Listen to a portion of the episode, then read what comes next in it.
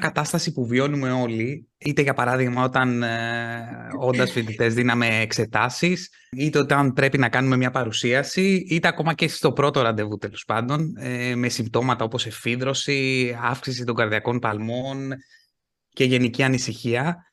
Διαφέρει βέβαια από άτομο σε άτομο, αλλά το γεγονός είναι ότι πλέον το βιώνουμε οι περισσότεροι άνθρωποι στην καθημερινότητά μας. Είναι κάτι που δεν μπορούμε να αποφύγουμε, αλλά μπορούμε να κάνουμε κάποια πράγματα γι' αυτό. Είναι το Pharma.gr, είμαι ο Γιάννης Αλαφάκης, μαζί μου είναι ο Γιάννης Οικονόμου και η Νίκη Καβαδία και σήμερα θα μιλήσουμε για το άγχος και το στρες.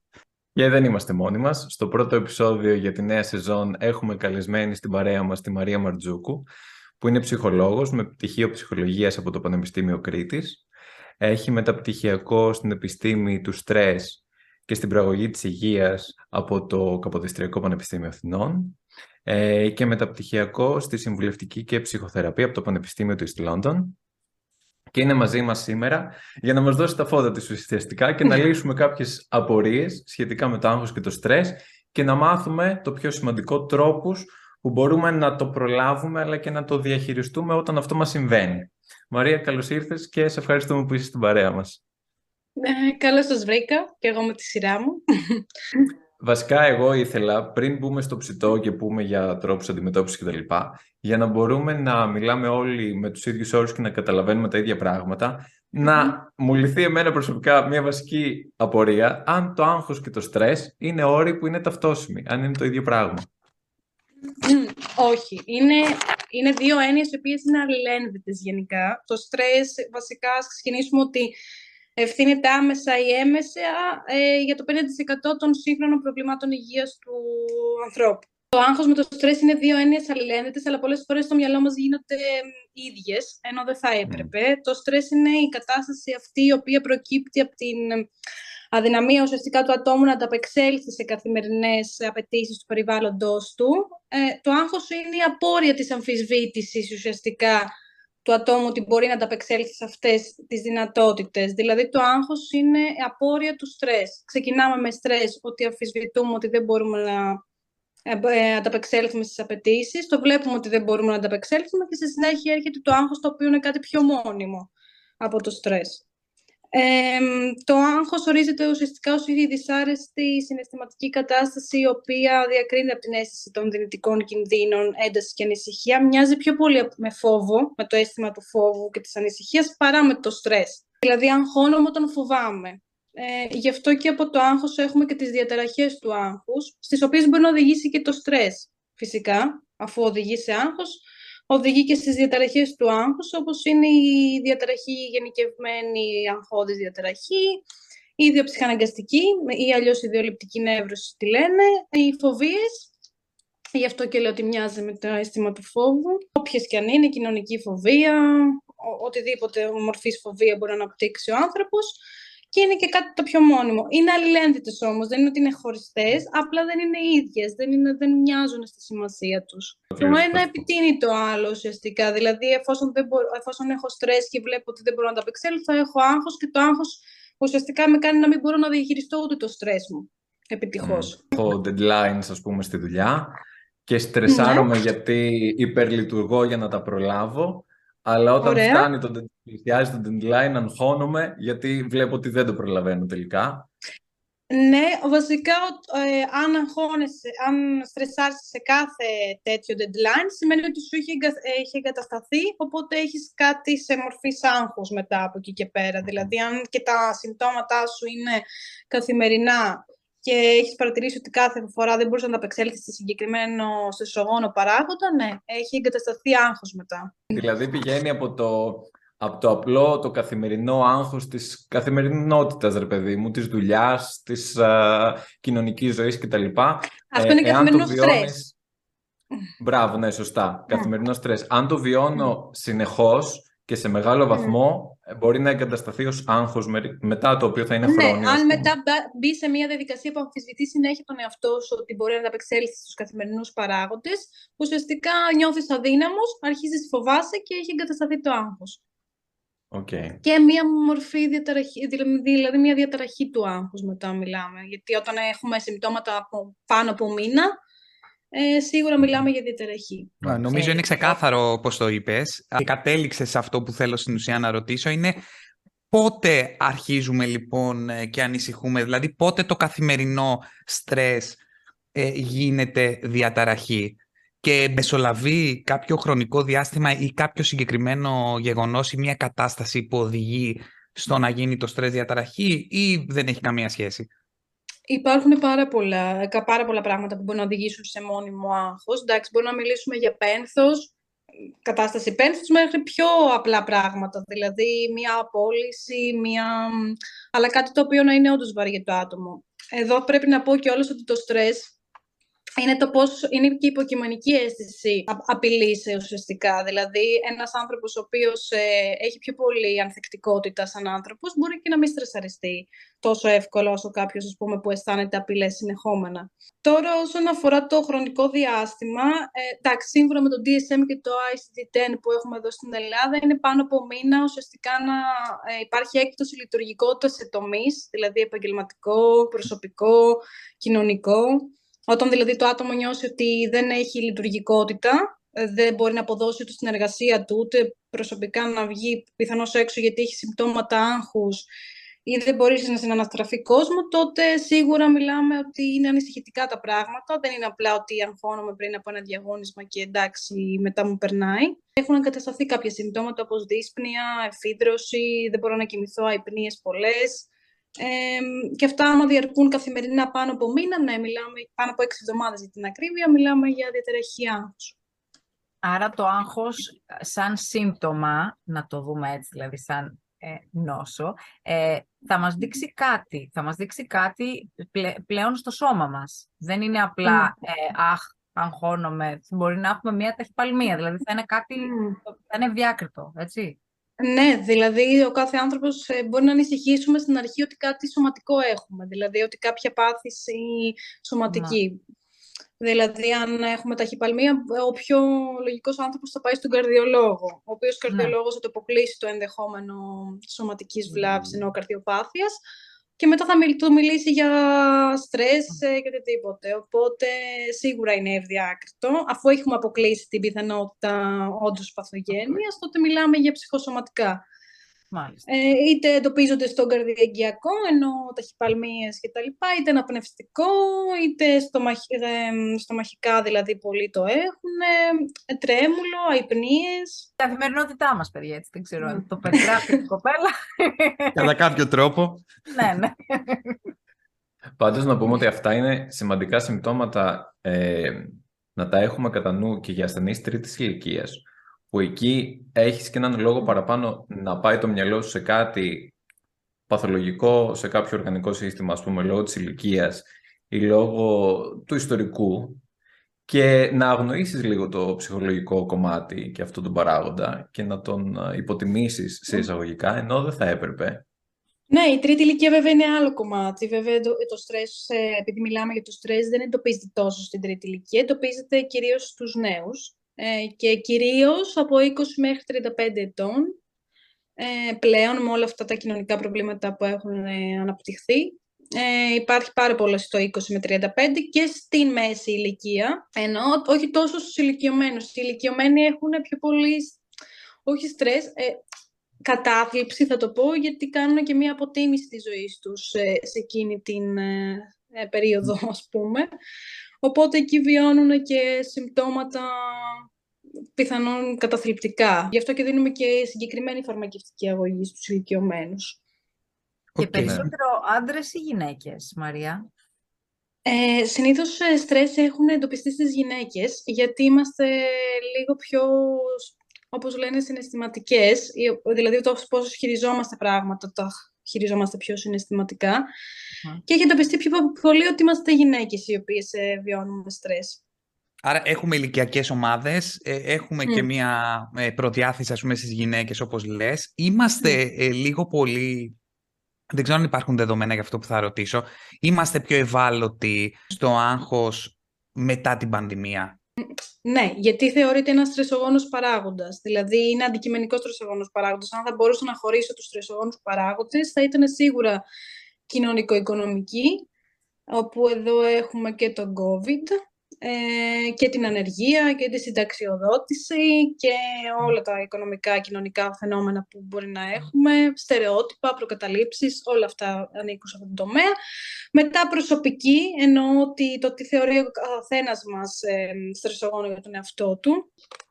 Ουσιαστικά κάπως έτσι τους χωρίζουμε σε προσωπικούς και κοινωνικούς σταθερούς πραγματικούς παράγοντες, ας πούμε, που να προκαλέσουν. Οπότε ο COVID ανήκει στους πραγματικούς ρεαλιστικούς παράγοντες. Οπότε μας επηρεάζει όλους είτε άμεσα είτε έμεσα. Έμεσα εννοώ ότι μπορεί στον COVID κάποιος άνθρωπος να αναγκάσει και να δουλέψει όπως όλοι μας εξ αποστάσεως και να του προκάλεσε στρες. Όχι αυτός καθ' αυτός ο COVID. Σε άλλους μπορεί να δημιουργήσει φοβία, αρρωστοφοβία όπως λέμε. Οπότε είτε άμεσα είτε έμεσα μας επηρέασε. Ναι.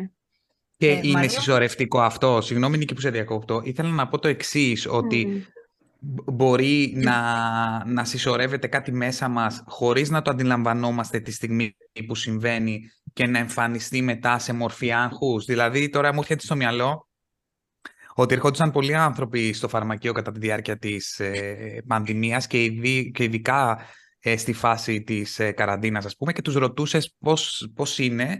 Και το πρώτο που σου λέγανε ότι είναι όλα καλά, ότι περνάω καλά. Υπήρχε αυτή η τάση. Αν έμπαινες πιο βαθιά και όταν τους ξαναέβλεπες, έβλεπες ότι τελικά αυτό τους δημιουργούσε προβλήματα. Οπότε αναρωτιέμαι, μπορεί να υπάρχει ένας παράγοντας που εμένα μου προκαλεί άγχος χωρίς να το αντιλαμβάνομαι τη στιγμή που συμβαίνει και να εμφανιστεί μετά. Ναι, και εκεί είναι το περισσότερο δύσκολο για εμάς τους ψυχολόγους. Δηλαδή, οι περισσότεροι άνθρωποι το βλέπουν μετά. Εκεί θα μιλήσω ψυχοθεραπευτικά ότι, ας πούμε, σε αυτούς τους ανθρώπους που λένε όλα καλά είναι τα πιο πολλά προβλήματα που κρύβονται πίσω. Απλά δεν έχουν μπει σε διαδικασία ενδοσκόπησης ψυχικής, εννοώ να δουν εις βάθος τι ακριβώς συμβαίνει. Οπότε, όταν έρχεται το COVID και πραγματικά βλέπουν μπροστά πράγματα. Π.χ. για παράδειγμα, ένας άνθρωπος ο οποίος έχει μία προδιάθεση για αρρωστοφοβία και ήρθε ο COVID και του εμφανίστηκε, τότε εκεί αντιλαμβάνεται ότι όντως υπάρχει πρόβλημα, γιατί π.χ. στην οικογένεια, λέω εγώ τώρα, αν πάμε τόσο πίσω και έχει ξεκινήσει ψυχοθεραπεία, υπήρχε πάντα ή αρρώστησε η μαμά ή κάτι θα υπήρχε ουσιαστικά στο οικογενειακό περιβάλλον ή κάποιο σημειοκομβικό, τέλος πάντων, σε αυτόν τον άνθρωπο. Οπότε σίγουρα επιδρούν το ένα πάνω στο άλλο και σχηματίζεται μια πυραμίδα μετά και ουσιαστικά σε εμάς είναι πολύ πιο δύσκολο μετά να κατέβουμε στη βάση για να βρούμε τι προκλήθηκε. Άρα να πω εδώ ότι είναι μια καλή λύση να μιλάμε και να είμαστε ανοιχτοί και να μοιραζόμαστε κάποιες ανησυχίες μας, ας πούμε. Φαντάζομαι ότι αυτό λειτουργεί θετικά, έτσι δεν είναι? Ναι, το ιδανικό θα ήταν να το λέμε εκείνη τη στιγμή που μας προβληματίζει ότι έχει γίνει αυτό ή, ας πούμε, να ζητήσουμε βοήθεια, αν δεν μπορούμε μόνοι μας προφανώς. Εγώ είμαι πολύ υπέρ στο να ζητάμε βοήθεια όταν βλέπουμε ότι δεν μπορούμε μόνοι μας να το αντιμετωπίσουμε κάτι. Γιατί, εντάξει, όταν μιλάμε για κάτι βαρύ, σίγουρα δεν μπορούμε μόνοι μας. Δηλαδή, αν στο παράδειγμα που έδωσα δεν μπορούσαμε να διαχειριστούμε την αρρώστια ενός στο οικογενειακό περιβάλλον, σίγουρα θα ζητούσαμε βοήθεια εκεί για να δουλευτεί σωστά. Να μην φτάσουμε στο σημείο να έρθει COVID για να μας το ξυπνήσει, ας πούμε. Γι' αυτό υπάρχει και η διαταραχή μετατραυματικού στρες. Το PT. Πες μας λίγο γι' αυτό, ναι. Ναι, δηλαδή άνθρωποι οι οποίοι ποτέ δεν μιλούσαν ή μιλάμε για αδούλευτα πράγματα ψυχικά, όπως π.χ. ένα αδούλευτο πένθος, γιατί ποτέ δεν θέλαμε να πενθήσουμε. Τότε ξαφνικά δημιουργεί μετά έντονες ανησυχίες και εκεί καταλαβαίνουμε ότι έχουμε στρες, ας πούμε, χωρίς να καταλαβαίνουμε το λόγο που έχουμε στρες. Γιατί έχουμε ακούσει για το θάνατο κάποιου, δεν μας αφορά βέβαια εμένα, αλλά και πάλι όταν έχουμε ένα δούλευτο πένθος, βλέπουμε ότι μας αγχώνει, δεν μπορούμε να κοιμηθούμε το βράδυ, οπότε εκεί αναζητάμε θεραπεία. Εκεί μαθαίνουμε το λεγόμενο PTSD, που ουσιαστικά είναι η διαταραχή μετατραυματικού στρες. Μιλάμε για ένα τραύμα, όπως είπα το πένθος, μπορεί να θεωρηθεί τραύμα, ένα ατύχημα, το οποίο δεν το έχουμε δουλέψει και οδηγούμαστε σε διαταραχή μετατραυματικού στρες. Γι' αυτό το λέμε μετατραυματικού, γιατί μας ξυπνάει μετά. Το στρες μεταδίδεται. Εδώ θα πάω λίγο σε παιδιά. Ναι. Εννοώ ότι αν έχουμε μια υπερβολικά ανήσυχη μητέρα, η οποία παθαίνει κρίσεις πανικού, ανησυχεί πάρα πολύ για το παιδί, για να απαντήσω στην ερώτηση, είναι νομίζω το πιο ζωντανό παράδειγμα. Και το παιδί βλέπει μπροστά όλα αυτά, τις κρίσεις πανικού της μητέρας, ότι είναι υπερβολικά ανήσυχη, ότι έχει άγχος, ας πούμε, καθημερινό. Τότε πολλές φορές το παιδί, επειδή μιμείται προφανώς, κάνει και πράγματα τα οποία αγχώνεται πολύ εύκολα. Έχει μια προδιάθεση, θέλω να πω, να είναι πιο ευάλωτο στο στρες, εφόσον βλέπει τη μητέρα.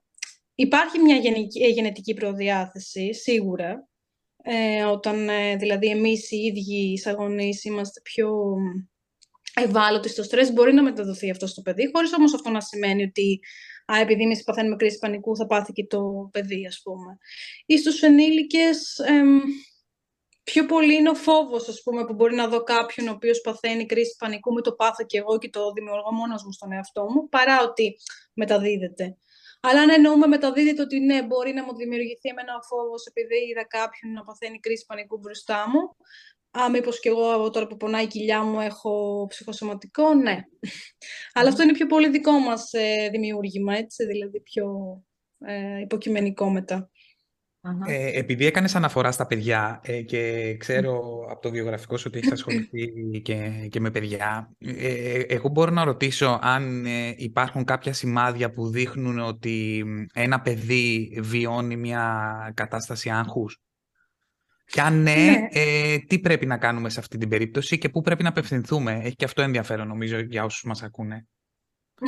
Είναι πολύ ενδιαφέρον, γιατί ξεκινάνε πάρα πολλά πράγματα από την παιδική ηλικία. Γι' αυτό και όταν ένας ενήλικας έρχεται για ψυχοθεραπεία, του πάμε σίγουρα στα παιδικά χρόνια.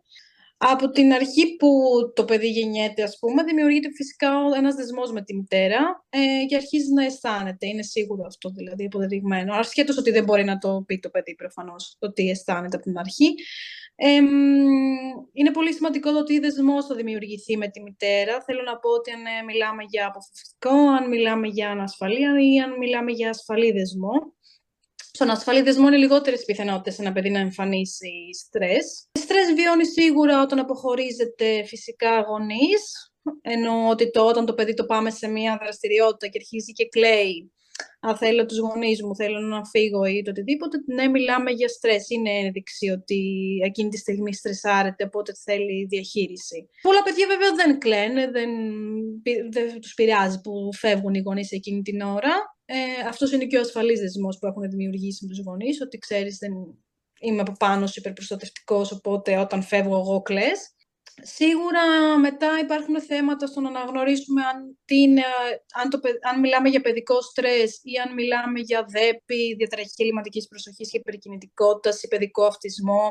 Δηλαδή στα παιδιά είναι δύσκολο να αναγνωρίσουμε τι είναι στρες, από πού ξεκινάει μάλλον το στρες, από πού ξεκινάει μια άλλη διαταραχή. Αλλά σίγουρα και αυτά τα συμπτώματα που έχουμε εμείς σαν ενήλικες, ενώ εφίδρωση, ταχυπαλμία, αν το παιδί παραπονιέται, συνήθως σε μεγαλύτερη ηλικία, π.χ. Τετάρτου, Πέμπτη Δημοτικού, που αναγνωρίζουν πότε βιώνουν το κάθε συναίσθημα πιο έντονα από ότι ένα παιδάκι νήπιο, ας πούμε.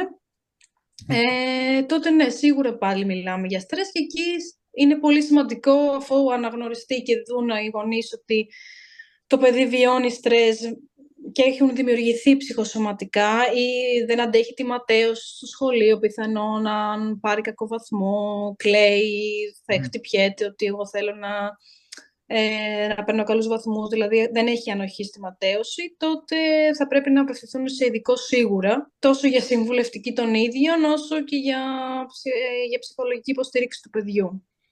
Ωραία, Μαρία, αυτό το κάνουμε. Νομίζω ότι σε κάθε σχολείο αναλογεί κάποιος ψυχολόγος. Άρα αυτό αρχικά μπορεί κάποιος γονιός να το κάνει μέσω της δασκάλας, ας πούμε, η οποία με τη σειρά της θα απευθυνθεί στο ψυχολόγο. Ναι, όλοι μαζί το αναγνωρίζουμε. Δηλαδή σίγουρα θα πει και η δασκάλη, το παιδί, ας πούμε, έχει δει ότι κλαίει, βλέπει συμπεριφορές, ας πούμε, έντονου στρες. Μετά στο σπίτι θα δουν και οι γονείς. Π.χ. σε δραστηριότητες που μπορεί να πούνε ότι το παιδάκι έκλαιγε πολύ που φύγατε και μισή ώρα κάναμε να το επαναφέρουμε, ας πούμε. Τότε οι γονείς θα καταλάβουν ότι είναι, ναι, παντού το παιδί βιώνει στρες και θα αναζητήσουν βοήθεια. Ναι, και στην ψυχολόγο του σχολείου, αν είναι εκεί πέρα και μπορεί να βοηθήσει, ας πούμε. Ναι, και αυτό πήγα να πω πρακτικά, διαδικαστικά. Νομίζω το πρώτο βήμα είναι αυτό, έτσι. Άρα μέσω της δασκάλας, μέσω του ψυχολόγου στο σχολείο και μετά θα καθοδηγηθούν οι γονείς, ξέρω εγώ. Αν και είναι πολύ δύσκολο ένα παιδί, επειδή μιλάμε για παιδιά, το παιδί δύσκολα εμπιστεύεται. Πρέπει να έχεις κερδίσει το παιδί και να έχεις δημιουργήσει μια θεραπευτική σχέση μαζί του για να σου ανοιχτεί τόσο πολύ. Δηλαδή, πρακτικά το βρίσκω δύσκολο, τουλάχιστον παιδί δημοτικού, να πάει μόνο τους στη ψυχολόγο του σχολείου που τη βλέπει, ας πούμε, μία φορά, να της ανοιχτεί.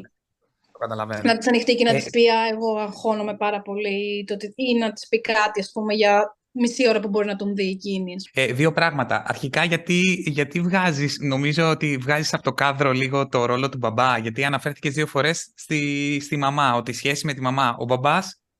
Όχι, εννοώ ότι η μαμά το δεσμό του τον κάνει και με τη μαμά και με τον μπαμπά, αλλά το παιδί αναγνωρίζεις στο δεσμό, τουλάχιστον σύμφωνα και με τον Μπόλμπι που μίλησε για το δεσμό, αναγνωρίζει τη μαμά. Αλλά σίγουρα και ο μπαμπάς παίζει ρόλο σε όλο αυτό. Θέλω να πω ότι είναι πολύ σημαντικό το ζευγάρι να έχει μια ισορροπία και στην οριοθέτηση του παιδιού και στις αντιδράσεις του παιδιού. Γιατί αν έχουμε μία μαμά η οποία είναι υπερπροστατευτική και ένα μπαμπά ο οποίος είναι αδιάφορος, τότε το παιδί παίρνει διαφορετικά μηνύματα και είναι ακόμα πιο δύσκολο μετά να διαχειριστεί. Σίγουρα βιώνει στρες εκείνη τη στιγμή, όταν παίρνει αντιφατικά μηνύματα από τους γονείς. Είναι πάρα πολύ στρεσογόνο για ένα παιδί να λαμβάνει αντιφατικά μηνύματα παντού. Δηλαδή, αν πάει στο σχολείο και η δασκάλα του πει αυτό, ας πούμε, δεν είναι έτσι και οι γονείς το έχουν μάθει διαφορετικά, πάλι είναι ένας στρεσογόνος παράγοντας για το παιδί, όπως και το διαζύγιο, η τσακωμή των γονέων. Και αυτά όλα είναι στρεσογόνα πράγματα για ένα παιδί, ας πούμε, οι καταστάσεις, αν θα μπορούσαμε να βάλουμε στρεσογόνους παράγοντες. Οπότε θέλουμε κοινή γραμμή των γονέων και όσων τέλος πάντων εμπλέκονται στην ανατροφή του παιδιού. Θέλουμε να υπάρχει κοινή γραμμή από όλους, δηλαδή στα όρια, στο πώς, τι ζητάει το παιδί, τι του δίνουμε. Και σίγουρα και ο μπαμπάς να είναι εκεί παρόν, να βλέπει δηλαδή ότι υπάρχει παρουσία δύο γονέων. Αυτό, ναι. Και για να το ελαφρύνω και λίγο, εν τω μεταξύ είσαι ασταμάτητη. Συγχαρητήρια και όλα, είσαι πολύ καλή. Εγώ βρίσκω πολύ ενδιαφέρον τώρα σε αυτό με τα παιδιά. Και κάτι άλλο, πούμε, για να το ελαφρύνω και λίγο. Νομίζω ότι μια πρώτη κατάσταση που δημιουργεί άγχος και στους δύο, ας πούμε, και θα το βιώσεις και εσύ, Νίκη, σύντομα, είναι ο αποχωρισμός την πρώτη μέρα, ας πούμε, του σχολείου. Που εκεί θέλω να πω ότι και οι γονείς νιώθουν κάπως, αλλά και το ίδιο το παιδί, αυτό που είπες και εσύ, γι' αυτό αναφέρομαι σε αυτό, ότι μπορεί να κλάψει, ας πούμε, και αυτά. Αυτό είναι φυσιολογικό, έτσι. Δηλαδή πρέπει και εκεί να το διαχειριστούμε με κάποιο τρόπο για να μην επιβαρύνουμε το παιδί, έτσι δεν είναι? Ναι, είναι πολύ σημαντικό το παιδί να μην. Επειδή εμείς λέμε, εντάξει, δεν του είπαμε ποτέ ότι αγχωνόμαστε για το ίδιο, οπότε δεν έχει καταλάβει ότι αγχωνόμαστε. Το παιδί αφουγκράζεται ακριβώς τα συναισθήματα των γονέων, ακόμα και αν δεν πει ο ίδιος ο γονιός ότι αυτή τη στιγμή που σε δίνω, ας πούμε, είμαι αγχωμένος. Το καταλαβαίνει. Οπότε ένας γονιός ο οποίος είναι αγχωμένος από πιο πριν και ναι, προσπαθεί να μην το δείξει συμπεριφορικά ή λεκτικά, το παιδί το καταλαβαίνει. Οπότε παίζει πολύ μεγάλο ρόλο το πώς είμαστε κι εμείς οι ίδιοι και βλέπει το παιδί. Αν πάμε χαλαρά ότι εντάξει, πάμε στο σχολείο, ας πούμε, και θα είναι πολύ ωραία γιατί θα γνωρίσεις πολλά παιδάκια. Εδώ βοηθάει πάρα πολύ να έχει πάει έτσι και λίγο παιδικό σταθμό, να έχει δει το πλαίσιο, θέλω να πω. Οπότε εγώ είμαι πολύ υπέρ στο να έχει μπει από πιο πριν σε ένα πλαίσιο τύπου σχολείου. Τότε το παιδί θα είναι και πιο ήπιο, δηλαδή, στις αντιδράσεις του. Αν τώρα ένας γονιός το πάει και δεν του έχει πει τίποτα, δεν του μιλάει στον δρόμο ή οτιδήποτε, τότε το παιδί σίγουρα θα κλάψει περισσότερο από ένα παιδί το οποίο είναι πιο καλά δουλεμένο. Πριν ξεκινήσουμε την κουβέντα μας, μιλάγαμε με τα αγόρια και βρήκα ένα άρθρο που είναι μια κοπέλα που ρωτάει μια ψυχολόγο και λέει: το άγχος από την πρόωρη γέννησή σου αντισταθμίζεται κάποτε? Υπάρχει άγχος στα πρόωρα παιδιά, τα οποία τα επηρεάζει στην μετέπειτα ζωή του? Ναι, έχει αποδειχθεί ότι είναι ένας στρεσογόνος παράγοντας στο παιδί, γιατί επειδή ακριβώς γεννιέται πρόωρα, ας πούμε, και δεν έχει αναπτυχθεί πλήρως και αναπτύσσεται στη θερμοκοιτίδα, είναι τελείως διαφορετικό. Και η ανθεκτικότητά του, ας πούμε, σαν μελλοντικό παιδάκι και η κορτιζόλη του σαν παιδί, δηλαδή. Μπορεί να είναι πιο ανεβασμένη σε σύγκριση με παιδιά από τα οποία δεν είναι πρόωρα. Ναι, έχει αποδειχθεί ότι είναι στρεσογόνος παράγοντας το ότι αν ένα παιδί γεννηθεί πρόωρα και μπει σε θερμοκοιτίδα. Όπως και ένα παιδί το οποίο θυλάζει και ένα παιδί που δεν θυλάζει. Γιατί το μητρικό γάλα δίνει πολλά συστατικά τα οποία θα βοηθήσουν στη συνέχεια, ας πούμε, στο να αναπτυχθεί καλύτερα όσον αφορά το σύστημα του στρες, ας πούμε, σε σύγκριση με ένα άλλο παιδί το οποίο δεν έχει θυλάσει. Ας πούμε. Όχι ότι είναι κανόνας βέβαια αυτό. Σίγουρα. Ναι. Το άγχος που μου προκαλούν τα παιδιά όταν κάνουμε podcast, μπορώ να κάνω κάτι γι' αυτό, να απευθυνθώ. Εμείς προκαλούμε άγχος. Εμείς προκαλούμε άγχος. Δεν μεταδίδεται, το είπε η Μαρία. Δεν μεταδίδεται το άγχος. Καταρχάς, εγώ ενίσταμαι γενικότερα στο ότι προκαλούμε άγχος. Πλάκα κάνω έτσι.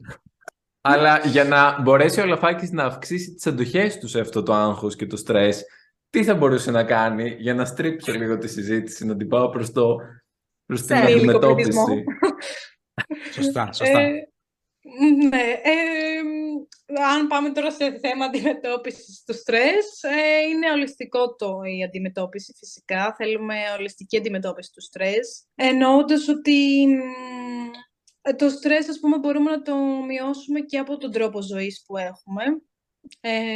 Μπορεί να φαίνεται αστείο, αλλά παίζει πολύ μεγάλο ρόλο. Ενώ η διατροφή, η άσκηση, ο ύπνος, όλα αυτά παίζουν πολύ μεγάλο ρόλο. Δηλαδή, ένας άνθρωπος ο οποίος δεν τρώει λαχανικά, τρέφεται με fast food, με γρήγορο φαγητό ή τροφές οι οποίες τέλος πάντων δεν του προσφέρουν κάτι, σίγουρα θα έχει πολύ περισσότερες πιθανότητες να βιώνει στρες καθημερινά.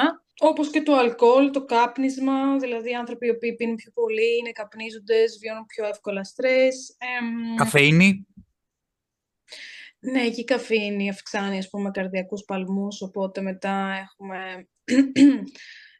συμπτώματα του στρες τα οποία μπορεί να δημιουργηθούν. Γι' αυτό και άνθρωποι που πολλές φορές έχουν διαταραχή άγχους, το πάω μετά σε διαταραχή, δεν πίνουν καφέ εκείνο το διάστημα μέχρι να πάρουν φαρμακευτική αγωγή, να ηρεμήσει το στρες που βιώνουν, αποφεύγουν πάρα πολύ τον καφέ. Μετά είναι η άσκηση, φυσικά, ναι, ότι έχει αποδειχθεί ότι τα 10.000 βήματα την ημέρα μειώνουν το στρες, διότι αναπνέουμε καθαρό αέρα, ας πούμε. Ότι... Ρυθμίστε τα ρολόγια σας όλοι στα 10.000 βήματα, και εγώ τα έχω σε πολύ λιγότερα βήματα. Ναι, είναι 10.000 βήματα ουσιαστικά κάθε μέρα, έτσι, το ιδανικό, αν θα μπορούσαμε να το κάνουμε. Ο ύπνος, ότι πρέπει να κοιμάμαστε σωστά, όπως και οι οθόνες. Δηλαδή το ότι κλείνουμε τις οθόνες, όπως κινητά, υπολογιστές, τάμπλετ, μία ώρα πριν κοιμηθούμε. Δεν τα κλείνουμε, ας πούμε, 10 λεπτά ή 5 λεπτά, γιατί εκείνη τη στιγμή ανεβαίνει πάρα πολύ η μελατονίνη, κατεβαίνει, ας πούμε, και αυξάνει την κορτιζόλη, οπότε γι' αυτό δεν κοιμόμαστε. Είναι ψηλά το πρωί και χαμηλά το βράδυ, σωστά, η κορτιζόλη. Ναι, όταν ξεκινάμε, δηλαδή 30 με 40 λεπτά αφού σηκωθούμε, η κορτιζόλη είναι στα ύψη, διότι το θέλουμε αυτό, είναι φυσιολογικό, για να μπορέσουμε να σηκωθούμε, να πάμε στη δουλειά μας κτλ. Και μετά από το μεσημέρι αρχίζει και πέφτει.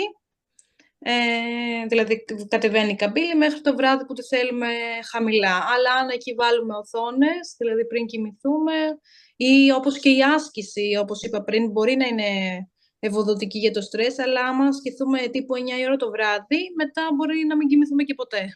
Θέλουμε μια ισορροπία γενικά.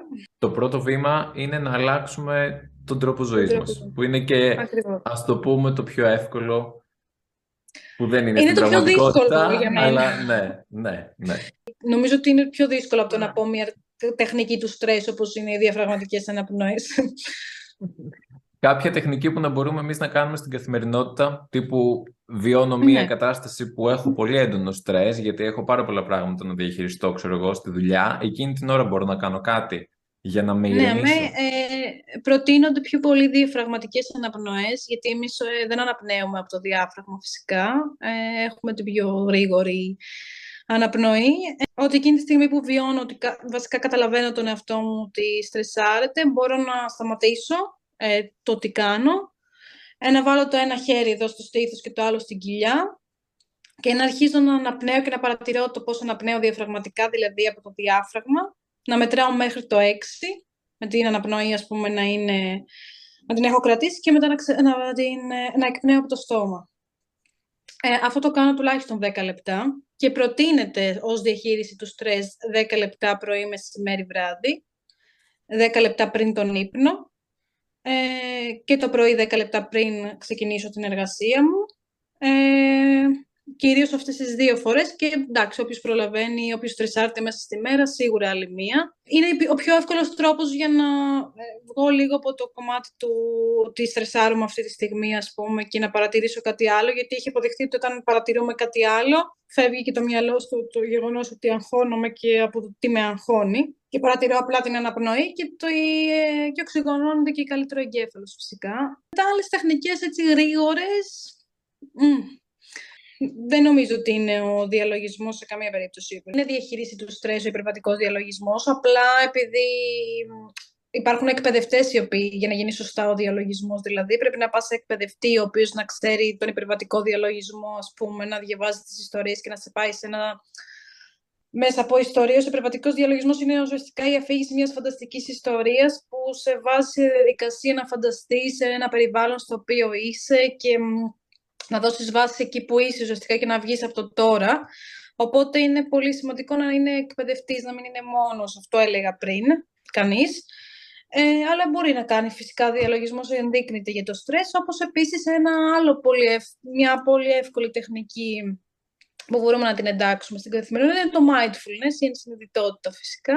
Αυτό ουσιαστικά είναι η τεχνική που δίνει βάση στο παρόν, στο εδώ και τώρα. Δηλαδή, είμαι ξαπλωμένος, ας πούμε, και νιώθω ότι στρεσάρομαι, να δώσω την προσοχή μου ουσιαστικά στο τι συμβαίνει εκείνη τη στιγμή. Δηλαδή, ακούω τα πουλάκια έξω που κελαϊδάνε, ή ακούω κάτι, να παρατηρήσω τους ήχους, να δω κάτι στο χώρο. Γιατί πολλές φορές ουσιαστικά δεν παρατηρούμε ότι δεν ακούμε τι συμβαίνει και εστιάζουμε μόνο στο ότι έχουμε αυτή τη στιγμή δύσπνοια, έχουμε φύντρωση, έχουμε ταχυπαλμία. Οπότε βοηθάει το να βλέπουμε τι συμβαίνει γύρω μας εκείνη τη στιγμή, τι ακούμε εκείνη τη στιγμή, τι βλέπουμε, τι γευόμαστε. Οκ, αλλά να στο κάνω λίγο πιο δύσκολο. Δηλαδή, ναι. Ωραία, ας φανταστούμε κάποιον ο οποίος πρέπει να βγει μπροστά σε μεγάλο κοινό για μια ομιλία και είναι full στρεσαρισμένος. Ναι. Οπότε φαντάζομαι, με βάση όσα είπες πριν, μπορεί να κάνει, ας πούμε, διαφραγματικές αναπνοές πριν. Σίγουρα οι διαφραγματικές είναι το πρώτο. Για να προετοιμαστεί. Αν όμως, αν παρόλα αυτά βγει και πάθει, ας πούμε, μια κρίση πανικού πάνω στο χώρο που βρίσκεται, πώς μπορεί να εφαρμόσει την τεχνική που μας έλεγες λίγο πριν? Δηλαδή, πού θα επικεντρωθεί? Είναι πολύ δύσκολο για έναν άνθρωπο ο οποίος, ας πούμε, έχει στρεσαριστεί σίγουρα. Αναγνωρίζω το γεγονός ότι αν δεν έχει κάνει κιόλας δική του προσωπική δουλειά με τον εαυτό του, θα είναι πολύ δύσκολο για πρώτη φορά να διαχειριστεί κανείς κάτι τέτοιο. Αλλά μέσα από προσωπική δουλειά, δηλαδή, αν το κάνει το mindfulness, θέλω να πω, όχι εκείνη τη στιγμή που παθαίνει πανικό, αλλά να έχει προετοιμάσει τον εαυτό του από πιο πριν. Ή, ας πούμε, να την εφαρμόζει την τεχνική 2 φορές την εβδομάδα, λέω τώρα, θα πιάσει την τεχνική εκείνη τη στιγμή που μπορεί να πάθει κρίση πανικού. Αλλά αν δεν έχει προετοιμάσει καν τον εαυτό του, δεν έχει δουλέψει ποτέ ψυχοθεραπευτικά, τότε είναι λίγο δύσκολο και να ηρεμήσει ο ίδιος και να δώσει την ομιλία προφανώς. Τις αμυνές μας πρέπει να τις χτίσουμε και να εκπαιδευτούμε σε αυτές για να τις έχουμε μετά σαν άσο στο μανίκι εκείνη την ώρα να τις... Το burnout syndrome είναι ένα συνοθήλευμα, ας πούμε, αγχούς σε έναν άνθρωπο που δεν έχει δουλευτεί ποτέ ή είναι κάτι άλλο τελείως άσχετο με το άγχος? Το burnout σε όλους τους τομείς ή στον επαγγελματικό, ας πούμε, οργανωσιακή, ας πούμε, ψυχολογία? Όπως εσύ, δηλαδή, κατευθυνέ μας όπως εσύ νομίζεις. Το burnout, εγώ το λέω. Ναι, αν το πάμε τώρα σε επαγγελματικό, δηλαδή αν μιλήσω για οργανωτική ψυχολογία, ας πούμε, τότε σίγουρα υπάρχουν καταστάσεις οι οποίες μας έχουν οδηγήσει εκεί. Δεν πάθαμε ξαφνικά burnout επαγγελματικά και δεν θέλουμε άλλο. Σίγουρα κάποιος εργοδότης, η σχέση με τους άλλους συναδέλφους, το γεγονός ότι μπορεί εμείς οι ίδιοι να μην βρίσκουμε ευχαρίστηση πλέον από τη δουλειά και να πηγαίνουμε αναγκαστικά. Όλα αυτά είναι οι στρεσογόνοι παράγοντες που οδηγούν σε burnout. Burnout, βέβαια, εντάξει, μπορεί να πάθουμε και εκτός επαγγελματικού πλαισίου, ενώ και σε αγωνίες, πιστεύω. Έχω ακούσει πολλές φορές τον όρο γονεϊκό burnout. Το γονεϊκό burnout είναι ότι έχω παρατήσει τα πάντα, ας πούμε, και δεν έχω δουλέψει καθόλου για μένα, δουλεύω μόνο για τα παιδιά μου. Σε όλους τους τομείς, αλλά σίγουρα είναι. Το burnout είναι η κορυφή της πυραμίδας. Σίγουρα υπάρχουν από κάτω πολλά πράγματα που μας έχουν οδηγήσει εκεί. Εγώ να ρωτήσω τώρα προσωπικά σε εσάς τι σας προκαλεί άγχος στην καθημερινότητά σας. Μιλάω τώρα για απλά πράγματα, έτσι, και πράγματα που μπορείτε να μοιραστείτε. Ναι, σίγουρα υπάρχει άγχος. Εμένα προσωπικά με αγχώνει ένα καινούριο περιστατικό που θα έχω πάντα. Πώς θα δημιουργήσω κλίμα εμπιστοσύνης, στο αν τελικά θα έχουμε θεραπευτική σχέση, γιατί φυσικά και με όλους τους ψυχολόγους δεν μπορείς να έχεις θεραπευτική σχέση. Γι' αυτό και πολλοί αλλάζουμε και ενήλικες. Με αγχώνει μια καινούργια εργασία, ένα καινούργιο περιβάλλον εργασίας φυσικά. Ενώ όπως θα είναι οι υπόλοιποι συνάδελφοι, αν θα μπορώ να επικοινωνήσω. Φυσικά εργασίες, ό,τι έχω να προετοιμάσω, με αγχώνει να είμαι στην ώρα μου, να μπορέσω να αποδώσω καλά, ας πούμε. Και φυσικά το μεγαλύτερο μου άγχος είναι αν τελικά μπορώ να βοηθήσω έναν ενήλικα ή ένα παιδί, έναν έφηβο. Νίκη. Εμένα με αγχώνει πολύ στη δουλειά μου, θα πω, η αγένεια.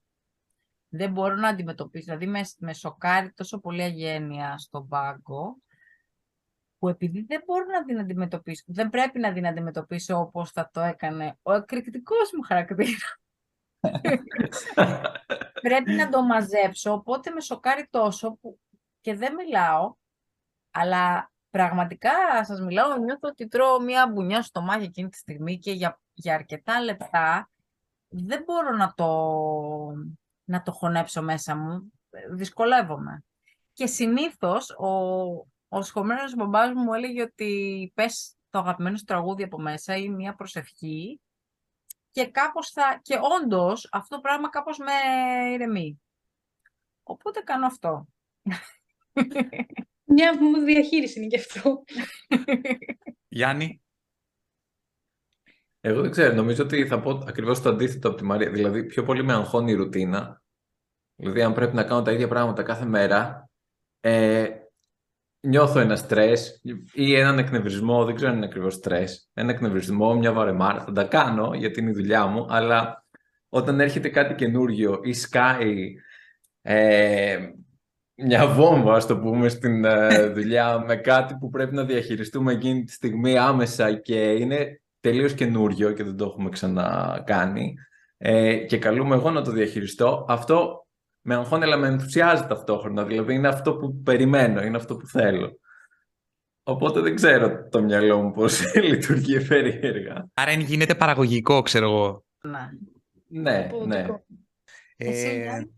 Εμένα, παιδιά, είναι κάτι. Με αγχώνουν πολλά πράγματα, αλλά κάτι που έχω διαπιστώσει τελευταία και βρήκα έναν τρόπο να το διαχειρίζομαι. Είναι το να μην έχω τον έλεγχο των πραγμάτων. Οπότε προσπαθώ τελευταία να οργανώνω τι πρέπει να κάνω, ακόμα και από απλά καθημερινά πράγματα, κάνοντας ένα schedule, ξέρω εγώ, και αυτό μου παίρνει πολύ άγχος. Δηλαδή, μάλλον μου αφαιρεί πολύ άγχος. Πρόγραμμα. Άρα θέλω να είναι προγραμματισμένα κάποια πράγματα, γιατί όταν είναι χύμα και δεν ξέρω τι πρέπει να κάνω και πότε, μου δημιουργεί άγχος. Να. Αυτό. Εγώ να κάνω μια ερώτηση. Όταν κάποιος έχει βιώσει μετατραυματικό στρες και δεν θυμάται κάτι που έχει ζήσει, υπάρχει και προσπαθεί να το θυμηθεί, αλλά δεν μπορεί. Κάπως, δεν ξέρω, κάπως αν έχει φύγει από τη μνήμη του. Υπάρχει περίπτωση αυτό κάποια στιγμή να το θυμηθεί?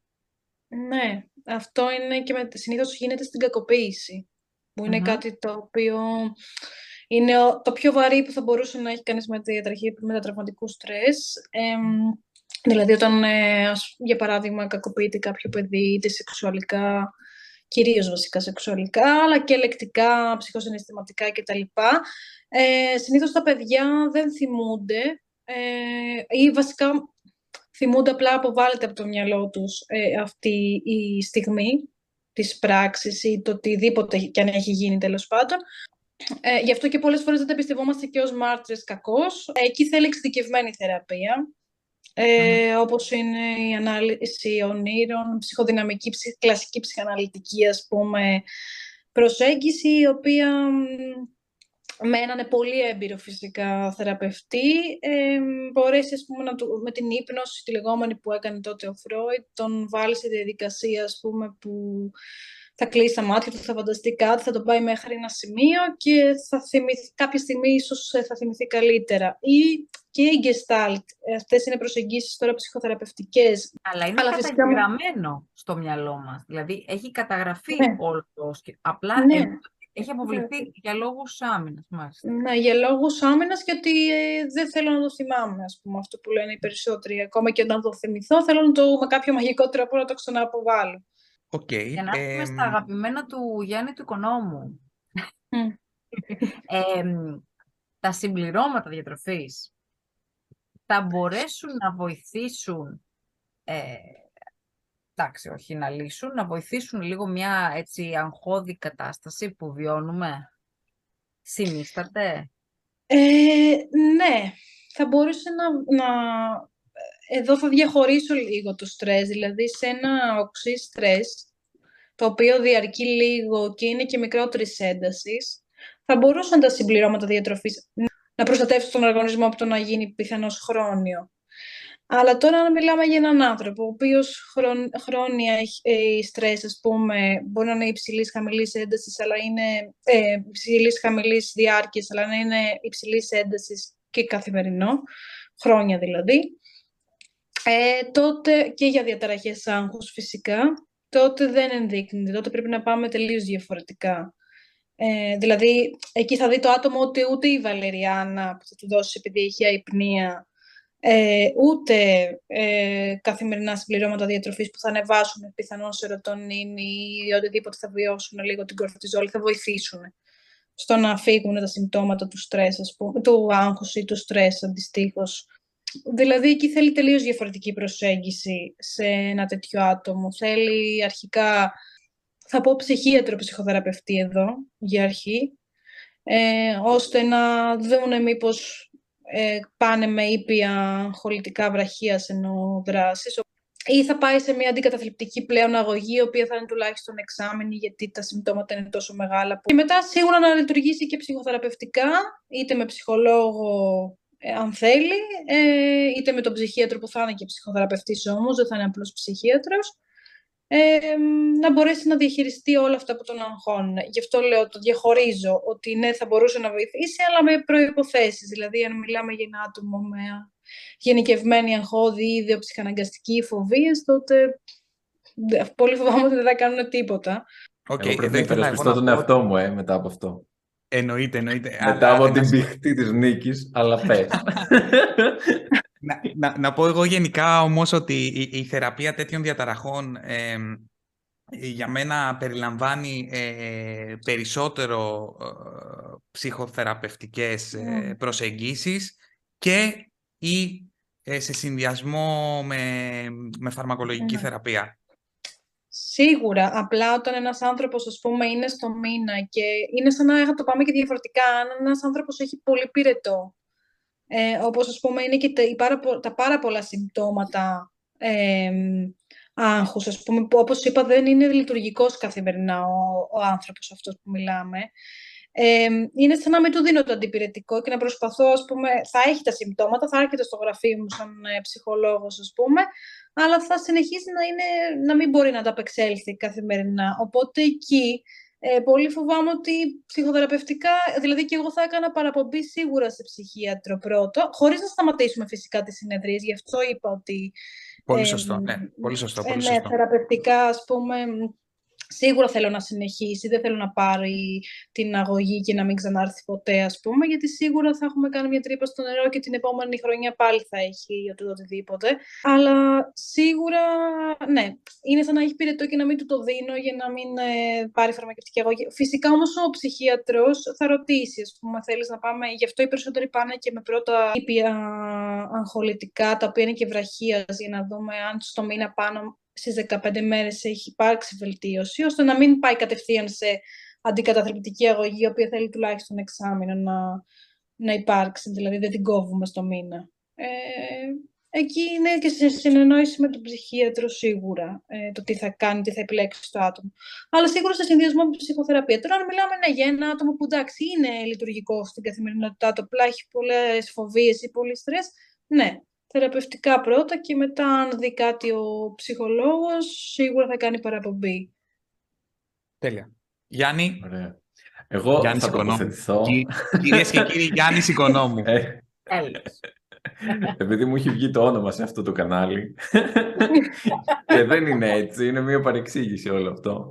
Να πω ότι εντάξει, τα συμπληρώματα διατροφής με όλους αυτούς τους περιορισμούς που έχουμε πει κατά καιρού σε άλλα επεισόδια, γιατί καμία σχέση δεν έχουν με το φάρμακο, έτσι, ας μην λέμε, ας μην κορυδευόμαστε, έχουν, θεωρώ, και μία άλλη χρήση στα περιστατικά για τα οποία συζητάμε τώρα.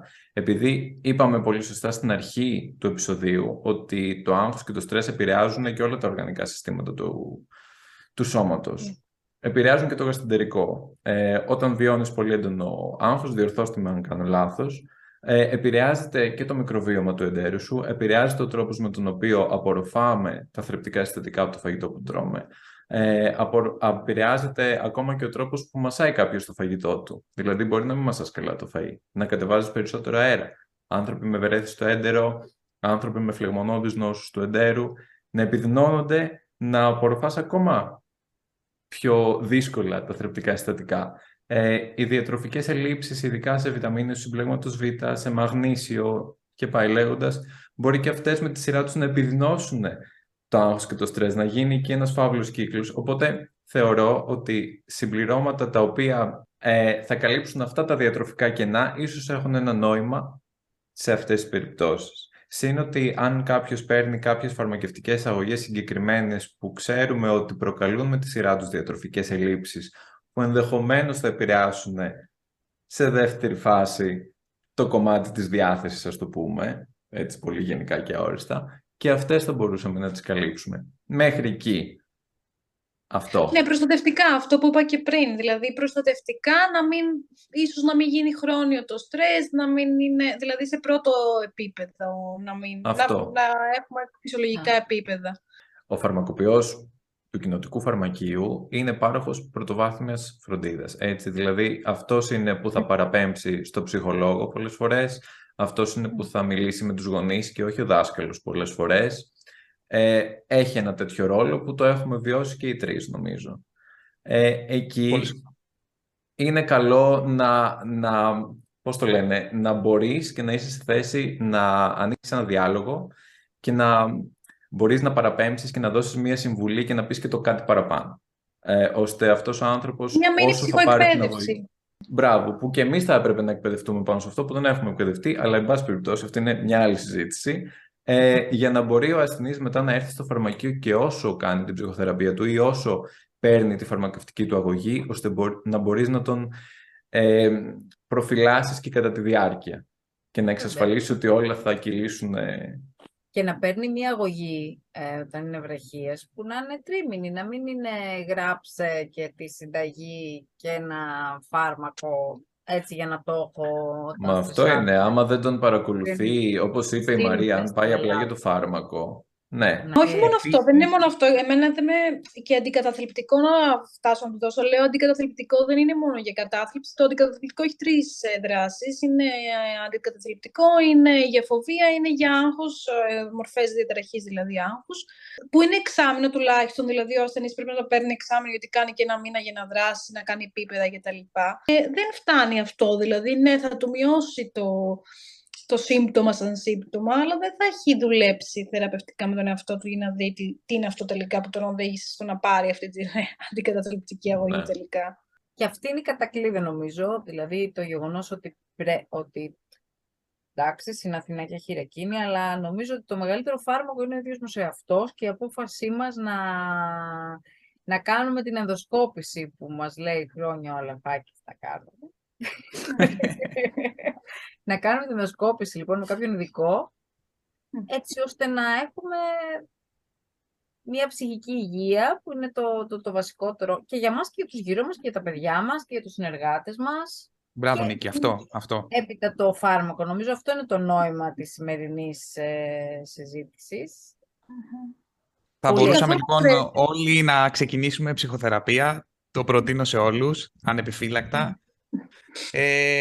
Τέλεια. Νομίζω ότι ήταν μια πάρα πολύ καλή κουβέντα. Μαρία, σε ευχαριστούμε πάρα πολύ για την παρουσία σου στο Pharma.gr.